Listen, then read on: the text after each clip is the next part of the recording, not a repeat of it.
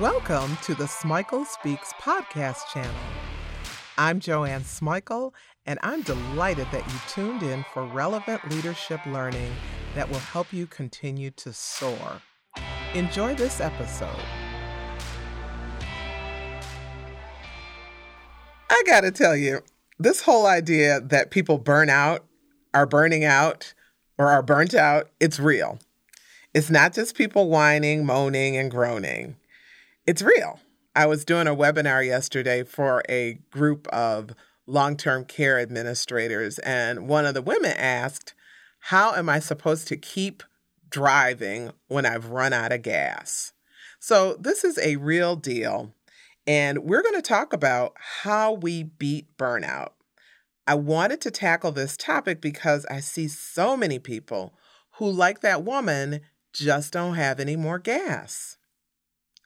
I was talking with a physician client about the wonderful treatment that I get from my GI doc.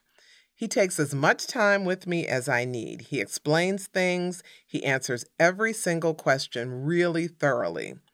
Dr. Banagura treats me with real respect. I can tell, I can feel that he cares about Joanne, that I'm not just another patient with the same problems that he sees every day. So while I was singing his praises to this physician, she looked at me with this sadness. And I asked her, Why are you looking at me like that? He's a great doctor, and I really appreciate the concern he shows for me as a whole person. Her response, it, it hurt my heart. She said, Joanne, that's the kind of doctor I want to be. It's why I went to med school.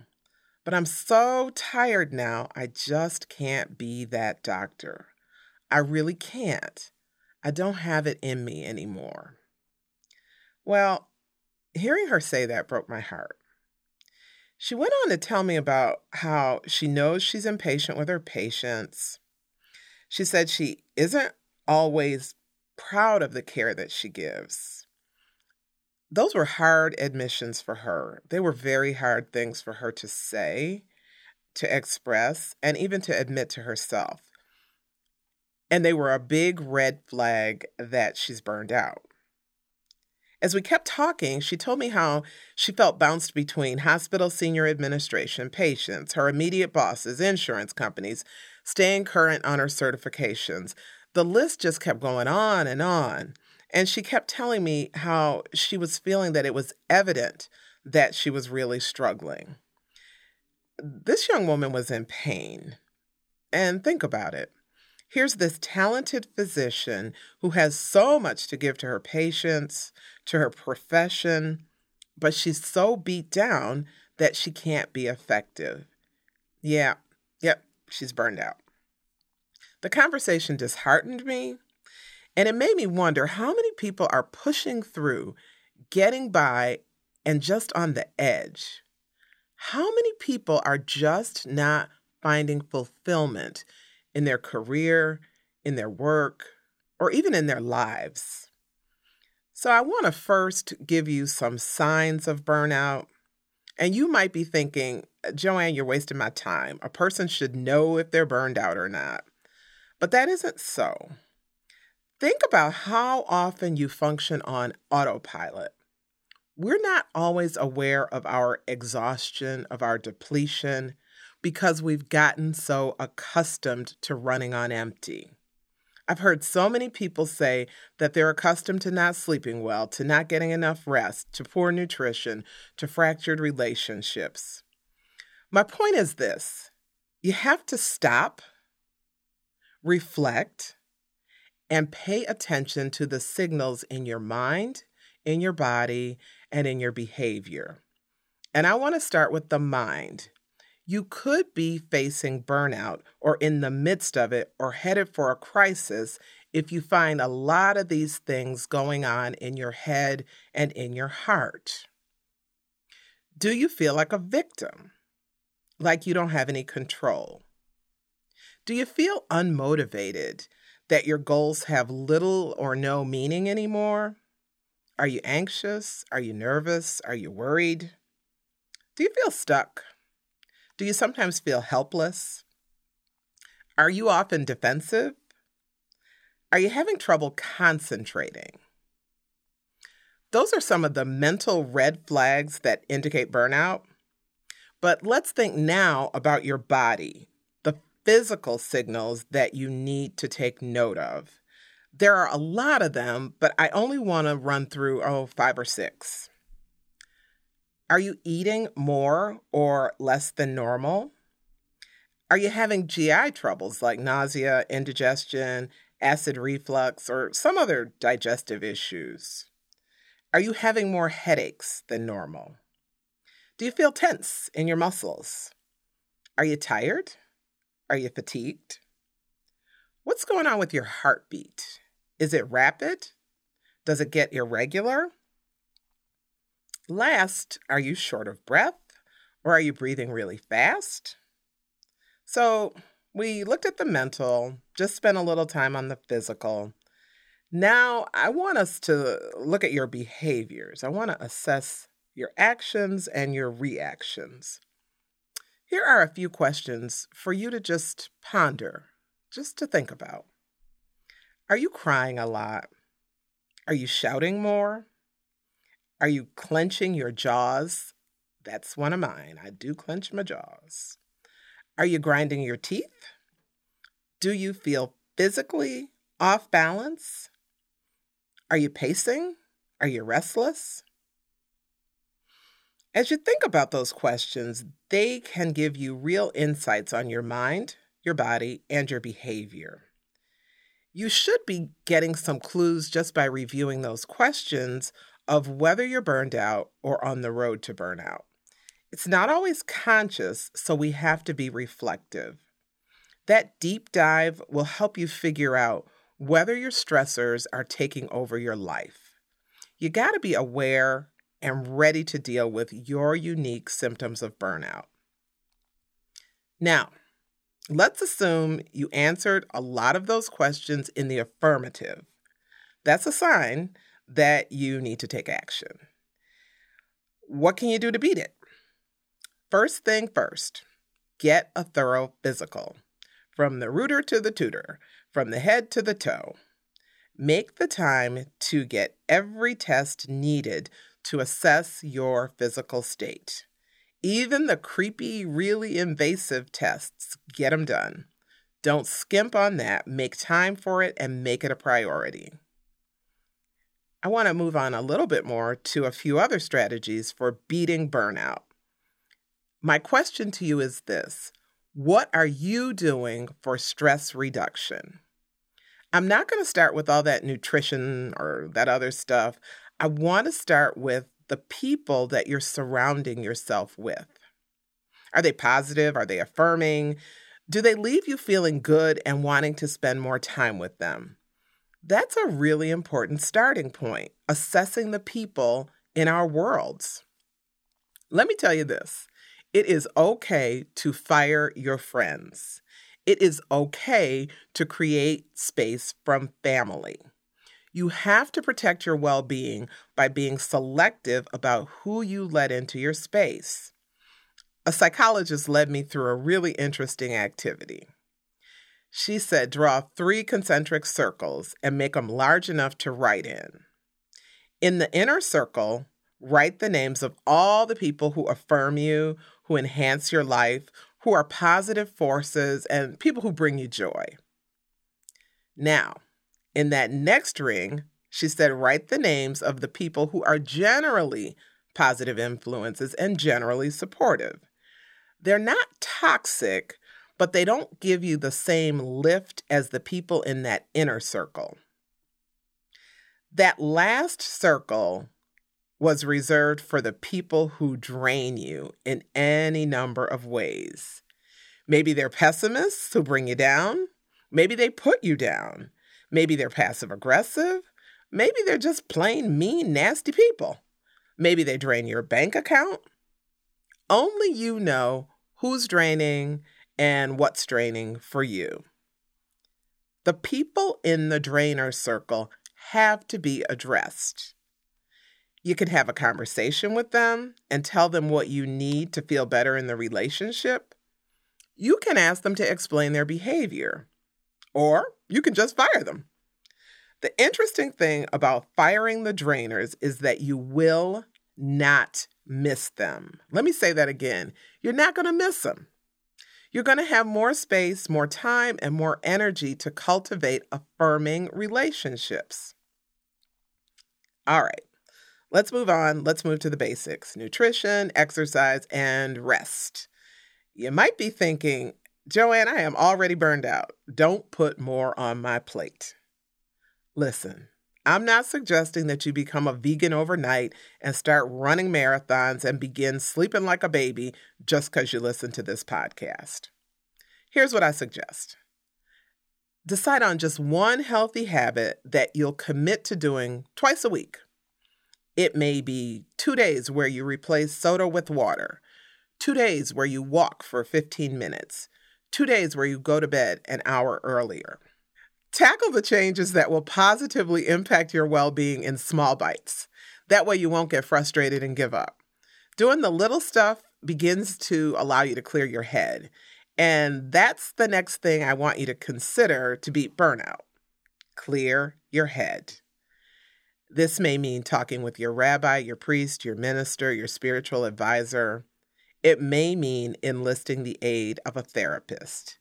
It may mean removing yourself from your life for a private retreat. Whatever you have to do, clear your head. Once your head is clear, you can begin clarifying your core values.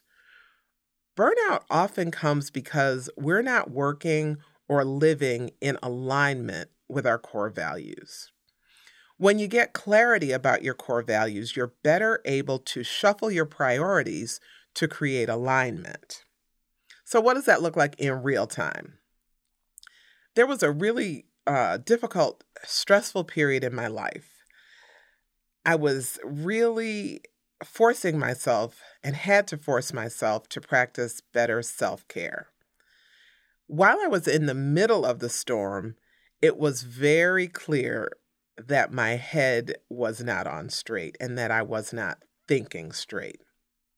One of the techniques that I used to surface my core values was thinking really seriously about what would matter when I'm dead. I know that sounds morbid, but eh, we're all going to be dead someday and people are going to be saying something about us. So I started thinking about what's going to matter when I'm dead and gone.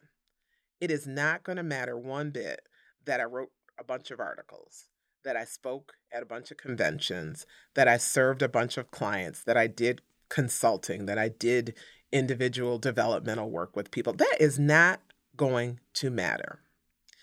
But it will matter that I spent time with the people that I love.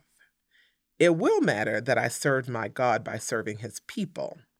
It will matter that I lived in peace and really found the love of myself. That's what's going to matter. I'm not going to pretend that discovering my core values was easy because it wasn't. It required a lot of soul searching, a lot of solitude, and a lot of sometimes really painful reflection about myself and about the choices that I made. Coming to terms with those values allowed me to shift. And it's through shifting that we can craft really meaningful priorities. And that is the next step in beating burnout. The scariest part about redefining priorities is, for me at least, it was coming to the realization that I can't have it all, I can't do it all, and I can't be it all. Some things and some people had to be shed when we're able to and when we're willing to realign our priorities, we limit our activities so that we only do the things or we primarily do the things that add the most value to our lives. That may mean changing careers or jobs so that we can maximize our energy because energy and time are not limitless. Both both of them, both our energy and our time, have to be treated as precious commodities because they are. So now, think about your redefined priorities. Think just think about that. What would they look like? Invite the people that you love and trust into your discovery process.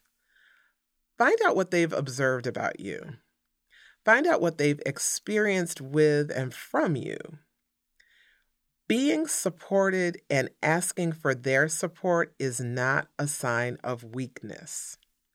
Asking for help is actually a demonstration of wisdom and strength. I'm saying hang up your Superman, your Superwoman cape and reach out for the support that you need in redefining your priorities. When you realign your priorities, you'll be able to set goals that align with those priorities. Make sure they're realistic. I'm not saying don't stretch yourself. I'm saying don't set yourself up for failure by setting goals that are unattainable in the beginning.